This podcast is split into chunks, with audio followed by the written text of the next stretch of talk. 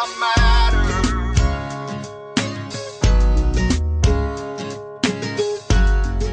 Welcome, everybody. I'm Chris Miller, author of the number one best selling book, Ready for Pre Retirement Three Secrets for Safe Money and a Fabulous Future. And I'm so honored to be the host of this show called Ready, Set, Retire. Do you lay awake at night wondering if you have enough money to pay the bills, let alone retire? In this show, your vision will be transformed, and I will show you how to have safe money and a fabulous future. I've counseled thousands of individuals businesses, and families over the past 20 plus years, and I'm proud to say I've never lost one dime of my clients' money. I will share with you secrets I've learned over two decades that only the few rich know and really have been around for centuries. You know, most Americans are not prepared for their golden years, let alone today. So, no matter what your financial status is, you can be prepared to enjoy your life and never run out of money. So when you learn the things that we talk about, I have a lot of strategies that we're going to share with you. I invite some special guests to share what their expertise is. Have Catherine Woodfield. After 20 years working in the healthcare and the death of her husband, she had to file bankruptcy, as a result of crushing medical bills. A widow with three small children, she became the consumer advocate and wrote a book on how healthcare insurance works. Don't buy that health insurance. Become an educated healthcare consumer. Catherine is going to share with us her insights on how to choose the right insurance plan for your personal options at work, on the health ex- insurance exchange, or marketplace in the traditional market. There is one right answer, and she will tell you what it is.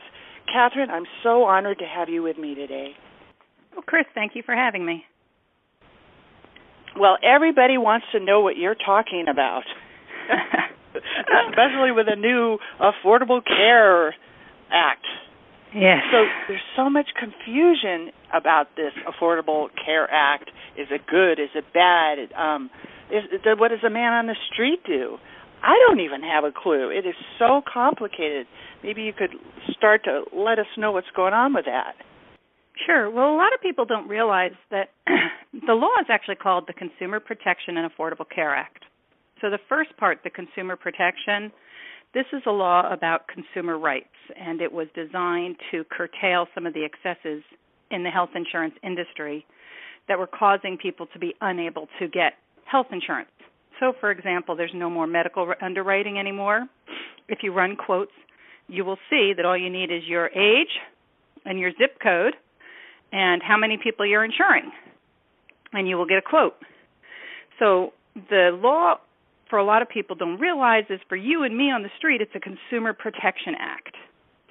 The second thing that it is is a standardization act. Just like with credit cards or with your car, what this law said is insurance companies can in, can design health insurance plans that are better than what we're going to define as the basic minimum, but they can't go below the basic minimum. And so where people had capped lifetime limits or capped amounts of prescription or a capped something that caused them to constantly be reaching into their pocket what the law designed was a set of basic minimum essentials that any policy has to have. Your policy can have more than the minimum essential, but it can't have less. So it is a consumer protection law as well as a standardization law. And what I teach people is a lot of people have very they're frustrated with their insurance. But one of the reasons they're frustrated is they have kind of unrealistic expectations about what they think health insurance is supposed to do. So if you think it's there, if you think Fortune 500 companies got wealthy by giving money away and paying all your bills, then you might be one of the people who has sort of an unrealistic expectation about what their insurance is designed to do. What it's really designed, when you buy health insurance, what you are buying is a bunch of attorneys who went out and negotiated better prices for you for all sorts of goods and services that you don't yet need. So if you don't have health insurance and you end up in the hospital and you incur a lot of medical bills, you are 100% responsible for 100% of whatever you are billed. The purpose of medical insurance is to negotiate a lower bill and at a certain point take over paying the bills. It's not actually there. You don't actually need insurance for every sniffle. It's not there to to mediate the cost of having a sinus infection. But we use it for that and that's sort of what's caused things to get out of control. But the actual intent of insurance is to protect you against financial disaster as a result of an unexpected or unplanned medical need a lot of us try to use our health insurance to mediate the cost of planned needs. And while it would be nice to get someone else to pay for all our bills, it's sort of an unrealistic expectation that a Fortune 500 company is going to swoop in and pay all your bills. So there just seems to be there's so much to this and and what you've really talked about are so far the positive things that I've never really heard about. No underwriting standardization of the law right? Mhm so far that this has been the positive part because all I'm hearing on the TV is pretty much negative about it. Well as you know I mean negative is much more newsworthy than positive. Right. And there are flaws in the law. It was hastily uh, written, and I can tell you that there are things in the law that, you know, like for example, one of the one of the misinformation there's more misinformation first of all out there than correct information because everybody's sort of been intimidated by the length of the law that they didn't bother to read it. But actually the intent the under 65 the part that affects the majority of the under 65 population is under a thousand pages worth of legalese.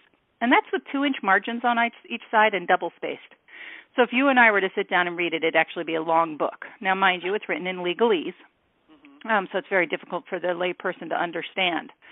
But what what this law is is a consumer protection law. Now, somebody, it's really designed for the population who is who earns greater than being eligible for Medicaid, which is the federal poverty level, which is about $1,000 a month or $12,000 a year. So people who make more than $12,000 a year but less than thirty or forty thousand dollars a year, who are often going uninsured because they simply don't have the cash flow to cover the you know to to cover the cost of the health insurance premiums. Right. So it was really designed with that target audience in mind to help them offset the cost of the health insurance in many ways mirroring what an employer does for their employees, right? The employer underwrites a percentage of the premium and the employee contributes a percentage, and that concept is called cost sharing. So it's a it's actually sort of designed to mirror a cost sharing structure that you might see in a private business environment. The reason you get all the negative is because somebody has to finance the government's cost sharing percentage, right? It's not the employer. So somebody where's that money going to come from? Yeah. And you know, budgets congressional budgets i mean i i am by no means qualified to be to make any comments on any of that. Um, there are a lot of taxes that are built into the law to to create the the subsidy um, money. And uh, and so there are you know where's that money going to come from? I mean that's an excellent question right? We're overdrawn at the bank. How are we going to finance this? Yeah. So there there are taxes that are being placed on very profitable parts of the healthcare industry. And those very profitable parts, the device companies, some of the pharmaceutical companies, they have a lot of money in their PAC funds, right, to go out and they have really good marketing departments and really good PR departments. So they have a lot of money to put their special interests forth into the public domain. Right. But when I go out, I go out and talk not on behalf of a pharmaceutical company, not on behalf of a device company, and not on behalf of the federal government. I'm just a law abiding citizen. I don't write laws. I do my best to follow the rules. And my goal is to say to people, you know, here's the law as it currently stands. Whether you like it or don't like it, here's the law as it currently stands. I'm a law abiding citizen. I try to obey the law. I try to drive the speed limit most of the time. I try not to do things that I know are illegal. Um, and so I'm going to make the best of it. And that's sort of my perspective. Let's make the best of it. And for you and me, if we take off our worrying about the profitability of pharmaceutical companies or worrying about the government's budgeting office, if we take that hat off and we just worry about ourselves, budgeting for your personal family, your household budget, there is a ton of great stuff in here for me. And it's not my job to figure out who pays for it. It's my job to show people how to take advantage of it. Great. Yeah. Okay. So what so so this it's really designed for people basically that make you know between 12 and 30,000 a year. So right? Well, it depends on here's the thing, it's a variable. So first thing when you hear on the news that somebody used to pay, you know, a $100 a month and now their price tag is $600 a month. Right. You've only been given one piece of the actual retail price. So I call this insurance game the price is right. Because in my house, there's one salary. It's me. But there are four people living off of one salary because I have so the retail price of my insurance policy in New Jersey might be $900. That's the retail price. But there are four of us living off of my household income, so that the number four becomes a variable that's included in the actual my personal out of pocket cost, the check that I write to the insurance company each month. Mm-hmm. Plus, how much money are the four of us living on is another variable.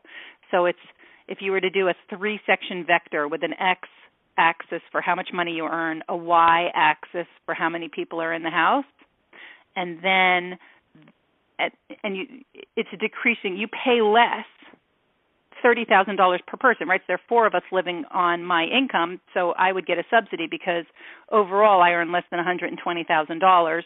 Um, and there's four of us living on that. Actually, I earn about seventy thousand. So my premium, based on the number of people, based on my age, that's the uh, last vector, age, how many people living on the income, and how much income do you have, you get a number. So it doesn't matter what the retail price of. I mean, the the published price is just the first piece of information. You need to know how old that person is, how much money they earn, and how many people are living on that income. So my premium actually is subsidized about seven hundred and fifty dollars a month, and it went from nine hundred dollars down to about two hundred and eighty-seven. So I get a significant subsidy. The government is basically mirroring what an employer would do. I write a check to the insurance company for $287. The federal government writes the check. I have no idea how they're paying for it, but that's not really my job. My job is not to figure out how to run the federal government. My job is to figure out how to run my household. And I feel a lot happier writing a check for $287 than I ever felt about writing a check for 900. Yeah so for the average person, just say the man on the street, or for me, or you, you know what? How does you know? I honestly don't really know if I have private insurance.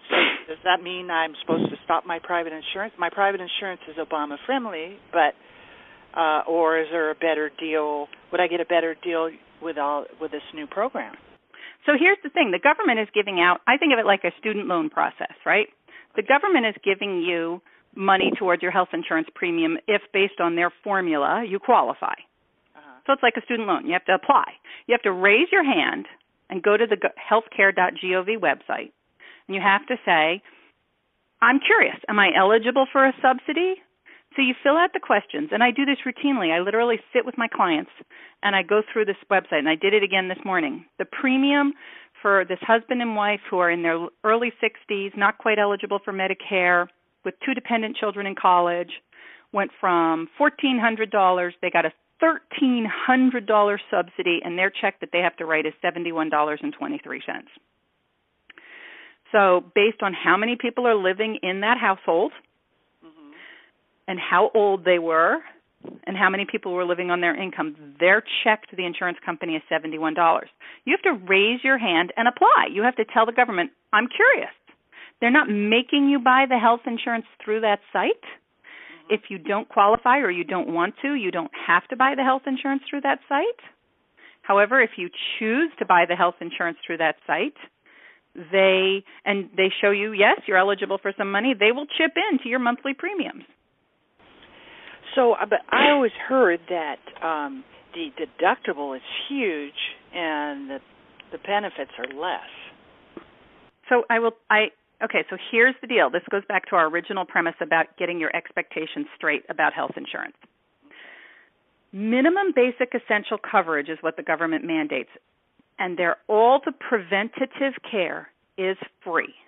Okay, so your annual mammogram since 2010 on a commercial policy has had no copay, no deductible. It's not a, you don't pay anything. Right. You bring your baby in for well baby checkups, all your inoculations free, no copay, no deductible. Annual checkup for any adult, no copay, no deductible. In fact, on the healthcare.gov website, there's about 15 pages of what's considered free to anybody who has health insurance. You don't pay a copay or a deductible. So your deductible then is subject to a usage. Now, again, if you if you're planning on a, a Fortune 500 company paying for your household expenses, right? They're going to do it one of two ways. They're going to collect money in advance, right, called premium, and pay it back out. They're certainly not giving money away. Or they're going to say, we'll collect less money and you're going to have to budget for your predictable household expenses about five six hundred dollars a month it could be but that's your responsibility that's a deductible remember deductibles health insurance isn't there for things that you are planning on spending your car insurance isn't there to pay for your new tires even though they're really expensive it's not your homeowner's insurance isn't there to replace your roof when your roof needs replacing, even though it's really expensive.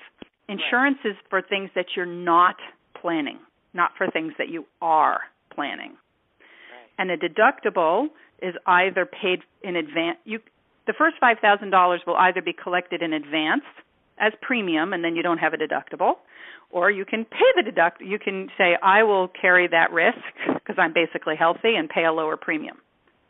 But you have to remember these insurance companies don't have any intention paying for a certain amount of what they consider routine costs. Right. So there's there in in this program there's five plans, the bronze, yep. silver, gold, platinum, and yep. under 30. Maybe you could explain to us what those are. Yeah, well, maybe I could. maybe it's a lot, I'm sure. Well, it's An really hour. not. So, um, but the, the thing is, I'm going to get into some heavy math here, so I'm going to try and go over it at about a 30,000 foot level. Okay. Okay, so the bronze plan is equal to what's called 60% actuarial value. The silver is 70%, the gold is 80, and the platinum is 90. Now, let me explain what that means. So, let's say God forbid someone has an appendicitis, goes in through the emergency room, gets admitted to hospital, has to have surgery, and you know all sorts of things happen, and they incur a retail cost. So all the goods and services providers that that supported this patient through the appendectomy and the surgery and the hospitalization bill out for a hundred thousand dollars. So the first thing the insurance company would do, because remember they hired all those attorneys, is they'd take that hundred thousand dollar bill and they'd say, well, that's all very well and good, but we negotiated all these costs years ago, and we're actually only going to allow $10,000 worth of costs to be paid. That's based on our contract with you guys. So the most important thing for most people to realize that they sort of they completely poo-poo is without insurance, you would have been 100% liable for that $90,000. Right. So having insurance, you just saved $90,000. So now the question comes, there's $10,000 left What's the cost sharing agreement that you have with your insurance company? So, on the bronze plan, in theory, at a 60% actuarial value, they would cover about 60% of the $10,000 and you'd be responsible for about 40%. On the silver plan, they would be responsible for 70% of the $10,000 or about $7,000 and you'd be responsible for $3,000. On the gold, it would be an 80 20 and on the platinum it'd be a 90 10. So, in theory, that's how the plans are written. Um, basically, a 90 10, right, because you're only then responsible for $1,000, would not be considered a high deductible plan. It would be a more traditional copay kind of arrangement, whereas the 60 40 would be considered a higher deductible plan because you're being expected to come up with 4000 then 4000 is a significantly larger number than a 1000 Right. And then the under 30 plan is its own special little bucket. Um, basically, they call it catastrophic. The number one reason under 30 year olds go bankrupt is due to unpaid medical bills. So, one of the things you need to realize is that most under 30 year olds, if you look at actuarial tables, are very unlikely to experience um, ongoing disease. They don't probably have high blood pressure. They probably haven't got you know high lipids, so they don't have a lot of maintenance issues. The only claims they're going to make, for the most part, maybe they'll go in for a checkup, but for the most part, the only claims they're going to make as the result of an accident, which is truly unpredictable. No one knows if you're going to have an accident. You don't go out this morning and plan to fall down the you know fall down a flight of stairs. So for the most part, they're not going to incur small expenses like filling prescriptions. They're going to incur, if they're going to incur an expense, it's going to be a giant expense like going skiing and breaking an arm and a leg and having a concussion. Most under 30 year olds don't have a lot of little teeny tiny main claims. They only have, they either have no claims, which is why they don't want to have health insurance, or they have giant claims as a result of a bicycle accident or a, you know a skiing accident or that sort of thing. So their premiums are adjusted. There's a six thousand three hundred and fifty dollar um, maximum out of pocket, which while most of us would be very unhappy to pay that cost sharing, um, if you're looking at a hundred thousand dollar bill, you have a choice between paying a hundred thousand dollars and having no insurance, or paying six thousand three hundred and fifty and having some insurance and you're good. And the thing is, in New Jersey, for example, if you're 25 years old and you have your own health insurance and you make $35,000 a year, your premium will be subsidized if you're self-employed, and your premium will cost you about $150 a month. And honestly, my cell phone bill costs more than $150 a month. So, so it's a budgetable yeah. premium. Right. Right. So some so basically if someone is making a 100,000 and they're, you know, 60, they're going to do it by their income proportionally in their age, their income, right? They're not going to do income is one of the three variables on that vector. Income, how many people are living on that income, and how old are you? And is there some kind of a you know a table that people could look at so they could see like okay you know i'm you know 60 i make a hundred thousand and it's going to and i have no dependents it's going to cost me blah blah blah. Yeah you can actually go to healthcare.gov and you can see some of it but but every single state because every single state in the union has its own insurance. Right. There's no way that we can specifically say without filling out the online application. Here's the thing about the online application. You don't have to buy any insurance. Just raise your hand and apply and see if you get the loan and see if they're going to give you any money well you don't have you to know, even buy it if they're going to give you money well, you can just a lot of yeah. ask. I've heard a lot of problems though that nobody's scared to even go to that website. Who wants to spend three hours and, and so I signed up this husband and wife in 40 minutes this morning. Okay. Um, I signed up another uh, individual yesterday. I, I know there are problems, but the number one problem that people have is I'm going to tell you this is the here is a take home. Put it in a box and put asterisks around it.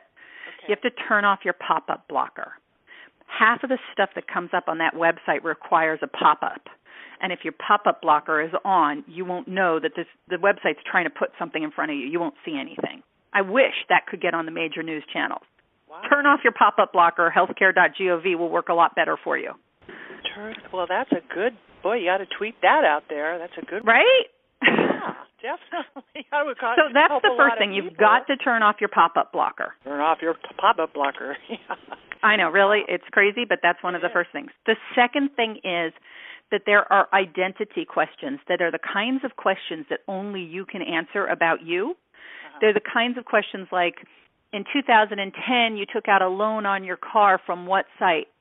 Well, I had one of those questions and I actually had to grab my car bill because the the name none of them looked familiar. And if I had said none of the above, I would have failed my identity portion because I would have gotten my own question about my own personal self wrong.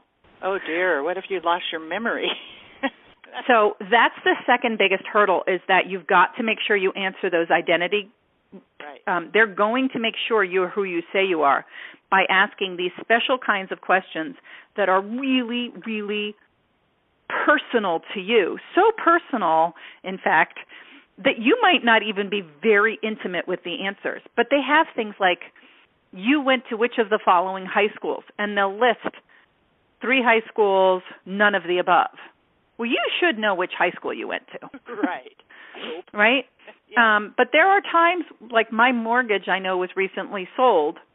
And so when I saw the old company and then I saw none of the above, I was like, "Oh, right. I didn't know." So you know what? I stuck with the truest answer. The answer that's true today was none of the above. So And it- so that's my advice. If you're not sure, like another person I heard, have you ever lived at this address? And she said to me, my ex-husband lived at that address. I never lived at that address. Then the most correct answer is no. right. Yeah. So it's one of those things where you've really got to answer those identification questions correctly because if you screw that part up, the system will not work. And there's no, there's not an 800 number you could call to get to the people that don't know how to do computers. You can, and what they're going to tell you is only you can answer these questions about you. Uh huh. So you've got to now you can you can um if you get it wrong, Yeah. You can call them up and have them reset it. Oh. But these are questions that you're supposed to know about yourself. You lived on this street or you didn't live on this street. You went to this high school or you didn't go to this high school. But I will tell you, like the pop up blocker, getting those questions wrong will stop this whole thing in its tracks. Oh. So it's really important that you answer those questions correctly. And they're the very first set of questions that you get to. And and so it's boy, so but there let's say someone wants to apply, is there a phone number they could talk to a real person? Some people They can. There is. And you can always just use that online thing. Um, so on the bottom right hand side, it says live chat, Uh-huh. and a person comes on almost immediately. It'll also say if you need to make, if they can't answer your questions, they can say call this number. The phone number is always on the top bar of the website, so you can always just call them and ask questions. But it's really one of the reasons the website has had so many problems is because it is intimately connected to the IRS. So here's my third piece of key information. The first is turn off your pop-up blocker. Okay. The second is get your person, you know, get your verification questions correct. And the third key piece of information, this law is administered by the Centers for Medicare and Medicaid Services by CMS, but it's reconciled by the IRS. Reconciled. What do you mean reconciled by the IRS? So it's administered by the same people that administer Medicare and Medicaid, but the IRS is going to say, well, we loaned you this much money, and they're going to check it against your income, and they're going to, you're not going to be able to hide. If the government's paying money, the IRS is the one who's tracking all of this. So the IRS is going. Right. so when you're on the website, if you are self-employed and file quarterly taxes, you might see your income pop up. And that's because now that they've verified who you are, they've verified your identity, Uh-huh. they go into last year's tax refund, tax return, and they pull your income and they pull your employers and they pull everything that's on you because they verified that you you just verified you are you Oh, okay. and now they have all your information. So they're not you're not just putting information in and and you know making something up. The IRS is saying, "Well, this is what you said last year. Is that still true?" This is what you said last year. Is that still true? Now, I'll tell you something came up that was kind of weird for me. They said, um, "Do you still work for this company?" I've never worked for that company.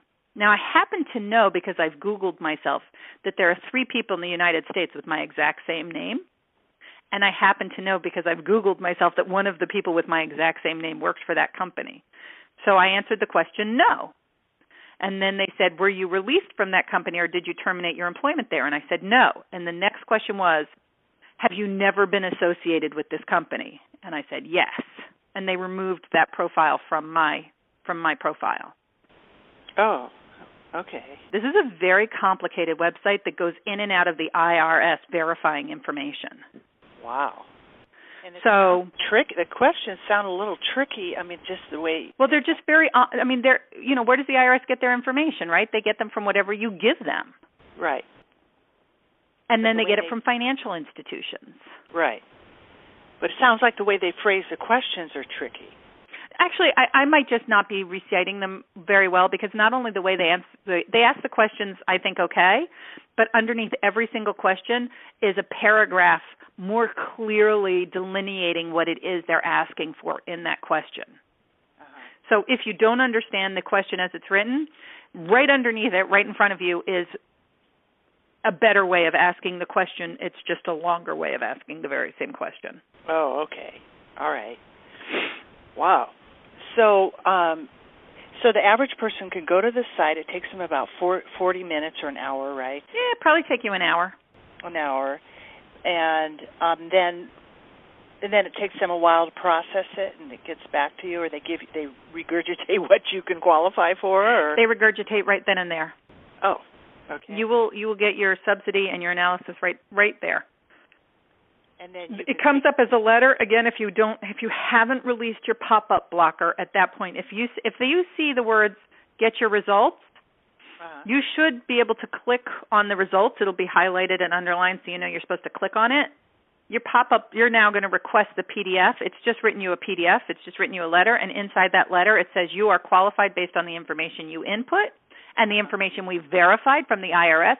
I mean if you think about it, this couple today within 45 minutes secured a $15,000 interest-free contribution from the IRS in 45 minutes.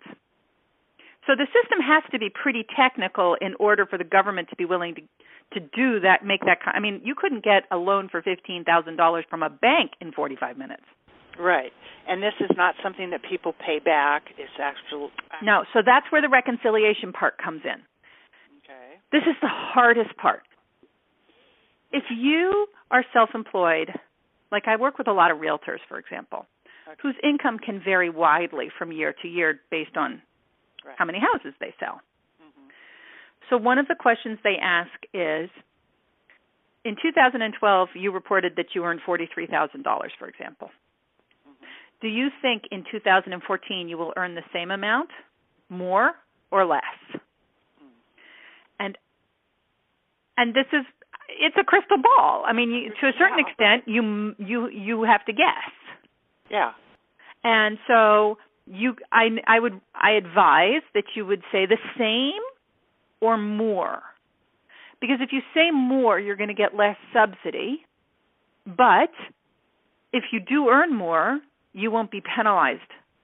If on the other hand you say less, you'll get more subsidy. So you'll get that nice interest-free loan from the government for several months.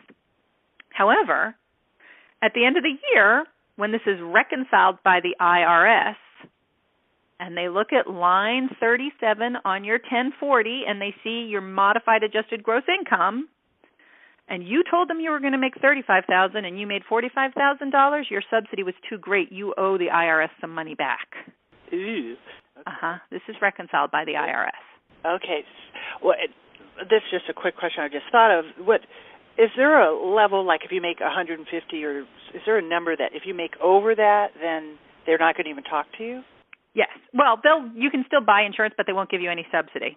Okay, so what? So it's that? 400% of the federal poverty level, which is about $44,000 for one person, $85,000 for two people, $110,000 for a family. So yes, there is a point. It's and the, the specific number is 400% of the federal poverty level, which is about 12 times 12. Remember, a federal poverty level is $1,000 a month. So 12 months in a year, it's about $12,000. So 400% of $12,000 that's that's the cutoff. 400% of the federal poverty level.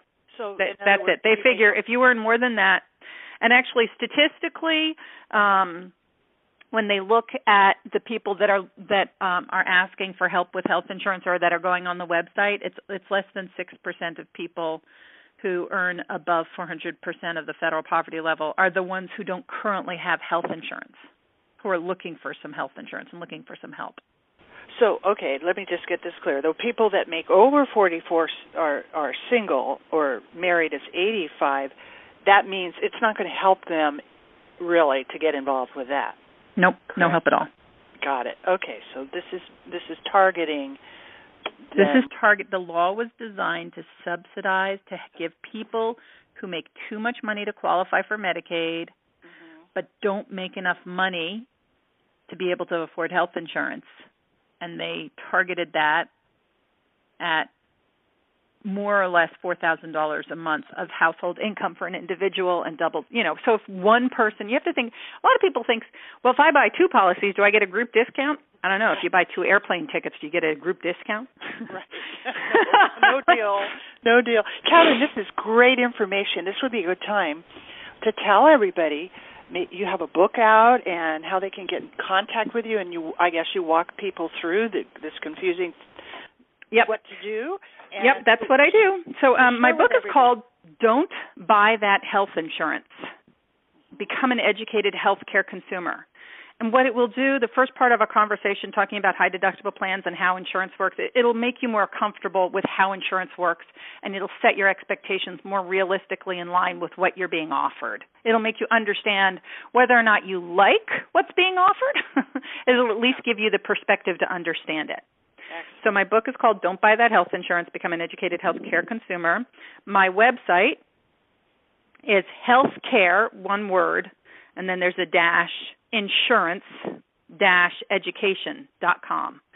So it's healthcare dash insurance dash education dot com. And you can contact me through the website my phone number is there, my email's there. There's a contact form at healthcare dash education dash healthcare dash insurance dash education dot com. Great, and I encourage everybody to reach out to Catherine. She's really knows what she's talking about and save you a whole lot of problems trying to figure all this out on your own. And for those of you that want to get a hold of me, um, at Chris Miller. Um, Ready for Pretirement is my website. I have an article on the three myths of financial planning. You can go there and, and grab that article for free. And if you need to reach out to me, my email is Chris, K R I S, at readyforpretirement.com. That's R E A D Y F O R P R E T T I R E M E N T dot com let's get back to what you're talking about here. So maybe you could uh, dial us back into maybe something that's really important that I might not have asked you about all this. Well, I think one of the things that um, a lot of people don't take full advantage of that I think matches your audience is high deductible savings accounts. Mm. Now, most of these higher deductible plans, if you're going to save a lot of money, but you're going to be looking at a you know let's say a five thousand dollar deductible or twenty five hundred dollar deductible. The high deductible savings accounts are administered again by the IRS, right? They fall under the same Section 125 of the IRS regulations. And if you're going to be saving a lot of money, you're currently paying say $400 a month and your premium goes down to $100 a month. I would strongly recommend that you take that $300 and put it in a high deductible savings account. That money can be invested after you've met certain thresholds, just like the just like your IRA, just like your 401k.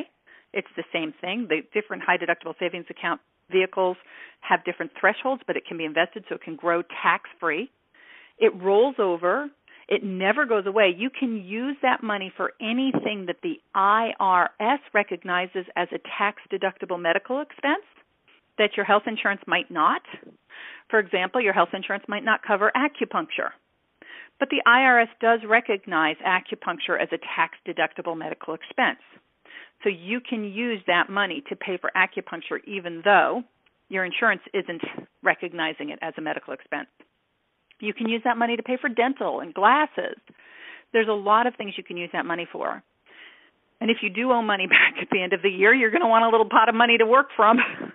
Right. So this is the first year we're doing this, right? None of us has done this before. This is I don't know the answers to all the questions because I haven't had all the situations pop up yet. It's like the first year you get married, you know, you really start to understand and become intimate with something once you start living with it for a year. But the one thing I'm strongly encouraging and you know, Chris, that those high deductible savings accounts, you can't contribute after you're 65 but you can use that money to pay your Medicare supplement premiums. Again, dental, there's it's all tax-free money that continue to be used. It may continue to be used after you're 65, but it doesn't um, but you can't contribute to it after you're 65 and you go on and you go on Medicare, you can't contribute to it anymore. So is, that's like the uh, medical savings account. They used to be called medical savings accounts. So um, flexible spending accounts. Uh-huh. are administered and owned by your employer, and high deductible savings accounts are administered by a bank and owned by you. They're just like a checking account. In, fact, they have a checking account and they have a debit card attached to them. It's a debit account. You load it up with tax free dollars and you spend it only on approved pre tax things like prescriptions and doctor's visits and that sort of thing. And then is there a limit on how much you can put in a year? Yep, because this is the IRS, so yes, there are limits to everything. Yes. Okay. So in 2014, I think the limit is like $3,350 for a single and double that for adult for any head count greater than one, so $6,700 in 2014 that number got bumped up. I can't remember if it went up by $50 or so per for a single. So then we'd go up to 3400 and 3000 or 6800 something like that. It's very if you just google high deductible savings account limits you'll find what the limits are for 2014 right. So um, because these are pre-tax dollars mm-hmm. because they are they don't affect your modified adjusted gross income they are like 401k contributions um, but the difference is you can draw them down anytime this year as long as you have a high deductible once you can only contribute to them when you have a high deductible savings account qualified plan mm-hmm. so don't be afraid of that deductible and in fact in my book don't buy that health insurance i really walk you through understanding high deductible savings accounts themselves as well as high deductible health insurance plans so you can feel more comfortable with understanding how they work. And and it's really but not funding that savings account is going to make you hate your health insurance plan. Mm-hmm. Funding that savings account will make you love your health insurance plan. There is as much psychology to buying insurance as there is finance to buying insurance. Right. Right. So that so this you think is it this you have in conjunction with your health insurance to offset the costs and the favorite my favorite places are the tax-free equity index annuities and places where you never lose your principal and mm-hmm. you know it's not at risk and you can make good interest. The question is though, are you allowed to touch this money before you're 59 and a half or Absolutely. You can use it next year. You can put it in on Monday and draw it down on Wednesday. As long as you're drawing it down for a medical expense for an IRS approved medical expense like a prescription or chiropractic or acupuncture or dental or vision. So are banks the only um, financial institutions that handle this, or you could go to um, anybody that handles money that does this? So that's a really good question. I recommend going with a bank primarily because um, if banks tend to be more stringent in their adherence to reg, you know regulations. If you were to just Google high deductible savings accounts, uh-huh. I'm sure you'd find lots of high deductible savings accounts vendors out there. They have to adhere to certain federal laws and regulations in order to administer these accounts, um, and they charge a fee every month. The fee is usually because it's a checking account. Basically, this is a tax-free checking account. So it's it shouldn't be more than three dollars or three dollars and fifty cents per month to administer this account.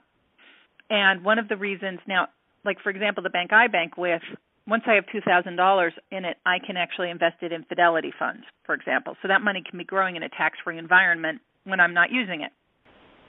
So you could you could start it in the bank, but then you could invest it wherever you want. It stays at the bank and it's invested through their whatever Fidelity something or another. Okay, so you have to use their products through the bank. Yep. Yep. Yep. Yep. Yep. It has to be used their products at their bank. Okay. But the threshold is $2,000 once I have $2,000. Some of the other online facilities that might charge a lesser $3 a month fee, maybe they don't charge anything, but they don't tell you that they can invest their money. So they're investing your money maybe in bonds and very secure investments, but they're actually earning interest off of your money. Right. So you can earn, earn interest off of your money. So don't don't be fooled by you know three dollars a month times twelve months is thirty six dollars. Don't give up thirty six dollars worth of expenses and put six thousand dollars in an investment and then not invest it. Right. Right. All because you wanted to avoid thirty six dollars worth of charges. right. Right. Um, boy, there's a lot of things to cover. You've given some great tips to turn off your pop-up blocker when you go to the healthcare.gov and and get your cor- questions correct and and you know that the IRS is the one that's you know reconciling everything. Yeah, here's another key thing you're going to look for next year. You know how in, at the end of January and sometime in February we get those those uh 1099s that right. say how much money we earned? Yes. You're going to get one called a 1099I in January or February of 2015. Everybody who has health insurance will get a 1099I from their carrier that will be part of your IRS application when you file your taxes and you will have to say who you were with and there'll right. be boxes that say how much money did you pay for your premium how much money did the com- you know maybe the government paid some of the premium. Um, but you're going to get a 1099 from your insurance company and the IRS uh, you know your your reconciliation is going to be however they lay out the 1040 it's going to be adjusted to to capture this data. Right. Right. So then they know who's got what and if you don't buy health insurance, you will pay a penalty of 1% of your modified adjusted gross income. So if you earn $50,000 and you didn't buy health insurance, your penalty in 2014 is 500 non-tax free but after tax dollars. In 2016, the penalty goes up to 1.5%, goes up to 2% in 2017, 2018, I think it goes up to 2.5% of your modified adjusted gross income. So I like to think of this as a speeding ticket. You don't the government can't force you to buy health insurance and they can't force you to drive the speed limit.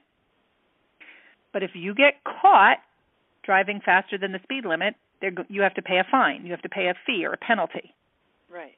If you can't be forced to buy health insurance, but if you get caught, which you will when you file your taxes, you have to pay a fee or a fine or a penalty. Mhm. Okay. So we have a little bit of time left here. Maybe you could give us some cherry on. You've given so many great tips here, but if you want to leave everybody with some final things that are so important they need to know, that maybe I've missed asking you.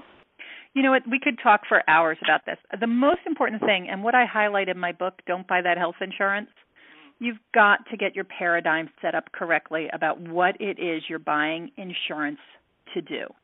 You've right. got to, I mean, most of us don't even understand why we buy health insurance. We don't appreciate it. We don't necessarily value it because somebody else honestly has always paid for it for us. Like if your right. employer has always covered the cost, a lot of us don't even value it or appreciate it. And it's really important that you set the paradigm up correctly and get your expectations of what insurance is there for. And you become an educated consumer. You understand that if I choose not to have this health insurance, or if I choose to make, you know, every every action has an equal and opposite reaction. If I choose not to, uh, you know, do this, this is my risk. This is what I am basically obligating myself to. And you've got to really think about that paradigm. What am I buying this for? What are my expectations? And what are my unrealistic expectations that I need to just give up? Because they're not there. The world changed. You're not getting anything for free. Companies don't give money away. So, I mean, you can be as angry about it as you want for as long as you want, but it's really unhealthy. it's going to like eat away at you. And you've got to just sort of shift your paradigm to understand what it is you're buying and why you're buying it. You're buying insurance to protect your household and your family against losing all of your savings. So, that would be the one thing that I think is really important. People need to understand yeah. why they're buying health insurance. That is such a great point. You know, people, you know, fighting all the fighting it instead of like, okay, learn about it, then you can make the right decision with what's there, because it's, that's what's happening. That's and and so having the right mindset on how to do it and why you're doing it, that's that's great. Wow. Well, this has really, really been form. I've really learned a lot here. That's just. Well, I'm glad. Thank you. Tell them again how to get in touch with you. Sure. It's healthcare dash insurance dash education dot com, and my contact information is on the website. The book is called "Don't Buy That Health Insurance." Um, and it's available at Amazon, BarnesandNoble.com. It's an ebook. You can order it through my website. Um, you know, there's lots of different ways to get it, and it's super important that um, when I, I promise you, I will. The feedback I get is after people have read this book, they're like that V8 commercial. Ah, now I get it. yeah. Well, after talking to you, that's just how I feel. I had no idea really if I was what was going on. If am I supposed to do something here? You know, I'm just hearing little rumors. And then the fee, they're telling everybody on the T, you know, the major media, oh, it's only a hundred dollars if you don't sign up, not one percent of your gross domestic, you know, your. So it's ninety five dollars or one percent, whichever is greater. So the only person who's going to pay a ninety five dollar fee is somebody who's just outside of the poverty level. And poverty level is a thousand dollars a month. oh, okay. Right. So again, whenever I use the when I hear when I hear that kind of misinformation, I use that as a as a guide to disregard the rest of the content in that news article because if they got that wrong, they don't understand what they're talking about. They're probably right. not a good venue for me to be taking my advice from that venue. Right. Very good point. And so, is there do you know what the percentage of people are that are in the poverty level in the country right now?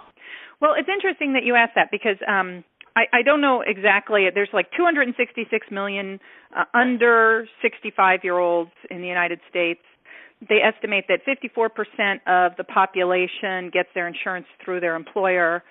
Um, they estimate that 24% of the population is already on Medicaid, and they estimate that of the 24 million people who are currently estimated to be uninsured, half of this audience was expected to go into what's called expanded Medicaid, which means they make a little bit more than $1,000 a month, they make $1,200 a month.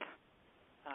They fully expect 12 million people to be eligible for the expanded Medicaid program. And when you hear on the news that the people who are enrolling are all enrolling in expanded Medicaid, uh-huh. well, A, Medicaid's been around since the 1960s, right? All the way with LBJ, he set up Medicaid. So the system works. You can enroll in it. of course it's working right. and people are getting into it. They didn't have a 2-month delay. It's been there for 40 years. So and they fully expected 50% of the 26 million uninsured to go into the expanded Medicaid program. So, um, I don't know exactly what the numbers are, there's a lot of people in this country who earn $15,000 a year or less, and they're probably people that you and I rely on for a lot of our services around our homes. Right. So, wow. So the people that are um the people let's say that are on Medicaid, are they going to be automatically grandfathered into that? They stay in Med. If you're on Medicaid, you stay in Medicaid. So it's not, it's not it doesn't touch you. This is really for the people who don't have who haven't been able to work their way through the system, who haven't been able to find insurance they can afford or haven't been eligible for Medicaid. It's really for 26 million Americans who didn't fit neatly into any bucket. Their employers didn't give them insurance, they made too much money for Medicaid, they didn't make enough money actually to make ends meet so they couldn't afford health insurance. It's kind of for the people who are stuck. Right. Like I said, this is a consumer protection law. I'm not in charge of figuring out how to pay for it. Right. I'm just sharing with you who gets to benefit from it. You're just giving great information that's unbiased. It's what's exactly happening without any sugar this way or that way. That's that's awesome. And you know, Catherine, that's the same thing I try to do in sharing what I'm doing about the safe money and where to put your money and never lose a dime and, and just give the information so people can make an educated decision and and I really encourage everybody to to get her book. Don't buy that health insurance. Become an educated healthcare consumer, and that's that's what we want to empower people to take control of their health care. And that's the same thing that I want to do with the financial to take control of your financial matters. Mm-hmm. So. Again, you can reach out to, to Catherine and um, be able to get her book, and that that will be at healthcare dash insurance-education.com. And if you want to reach out to me again, I'm Chris Miller, the host of this show, Ready, Set, Retire. And you can reach out to me at readyforpretirement.com. That's R E A D Y F O R P P R E T I R E M E N T dot com. Really, really want to thank you, Catherine, all the way from New Jersey over there for this great call today and all this great information. Oh, listen, I'm I'm happy to take a break from shoveling. okay. but it is snowing yet again.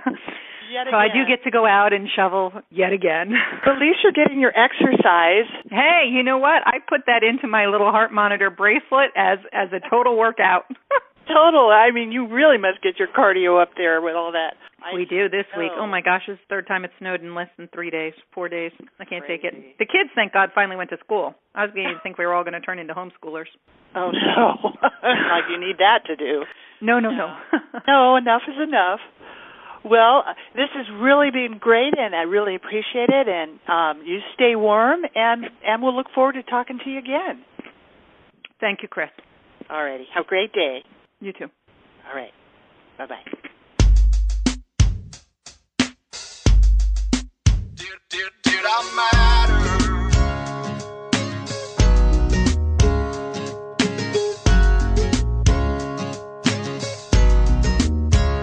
Found out you can't take a curve at 85. My whole life flashed before my eyes. I braced myself to leave this world behind. As a million questions raced across my mind. Did I live? Did I love? Did I matter to someone? Did I give everything I had to give? Did I save any souls? Was I worried about my own? Was I haunted by the things I never did? Did I embrace each day with faith, hope, and laughter? Did I matter? Did, I matter? From that moment, I became a brand new me. With the golden ticket to a better destiny. And I told my heart there'll never come a day when I'd have to search inside of me and say, Did I live? Did I love? Did I matter to someone? Did I give everything I had to give? Did I save any souls? Was I worried about my own? Was I haunted by the things I never did? Did I embrace each day with faith, hope, and laughter? Did I matter? Did, did, I matter? I hope I can be a voice of inspiration and my story finds you well. Cause when the curtain falls, there ain't no second chances, and you don't wanna ask yourself, Did I live? Did I love? Did I matter to someone?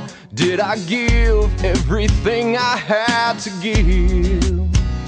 Did I save any souls? Was I worried about my own? Was I haunted by the things I never did?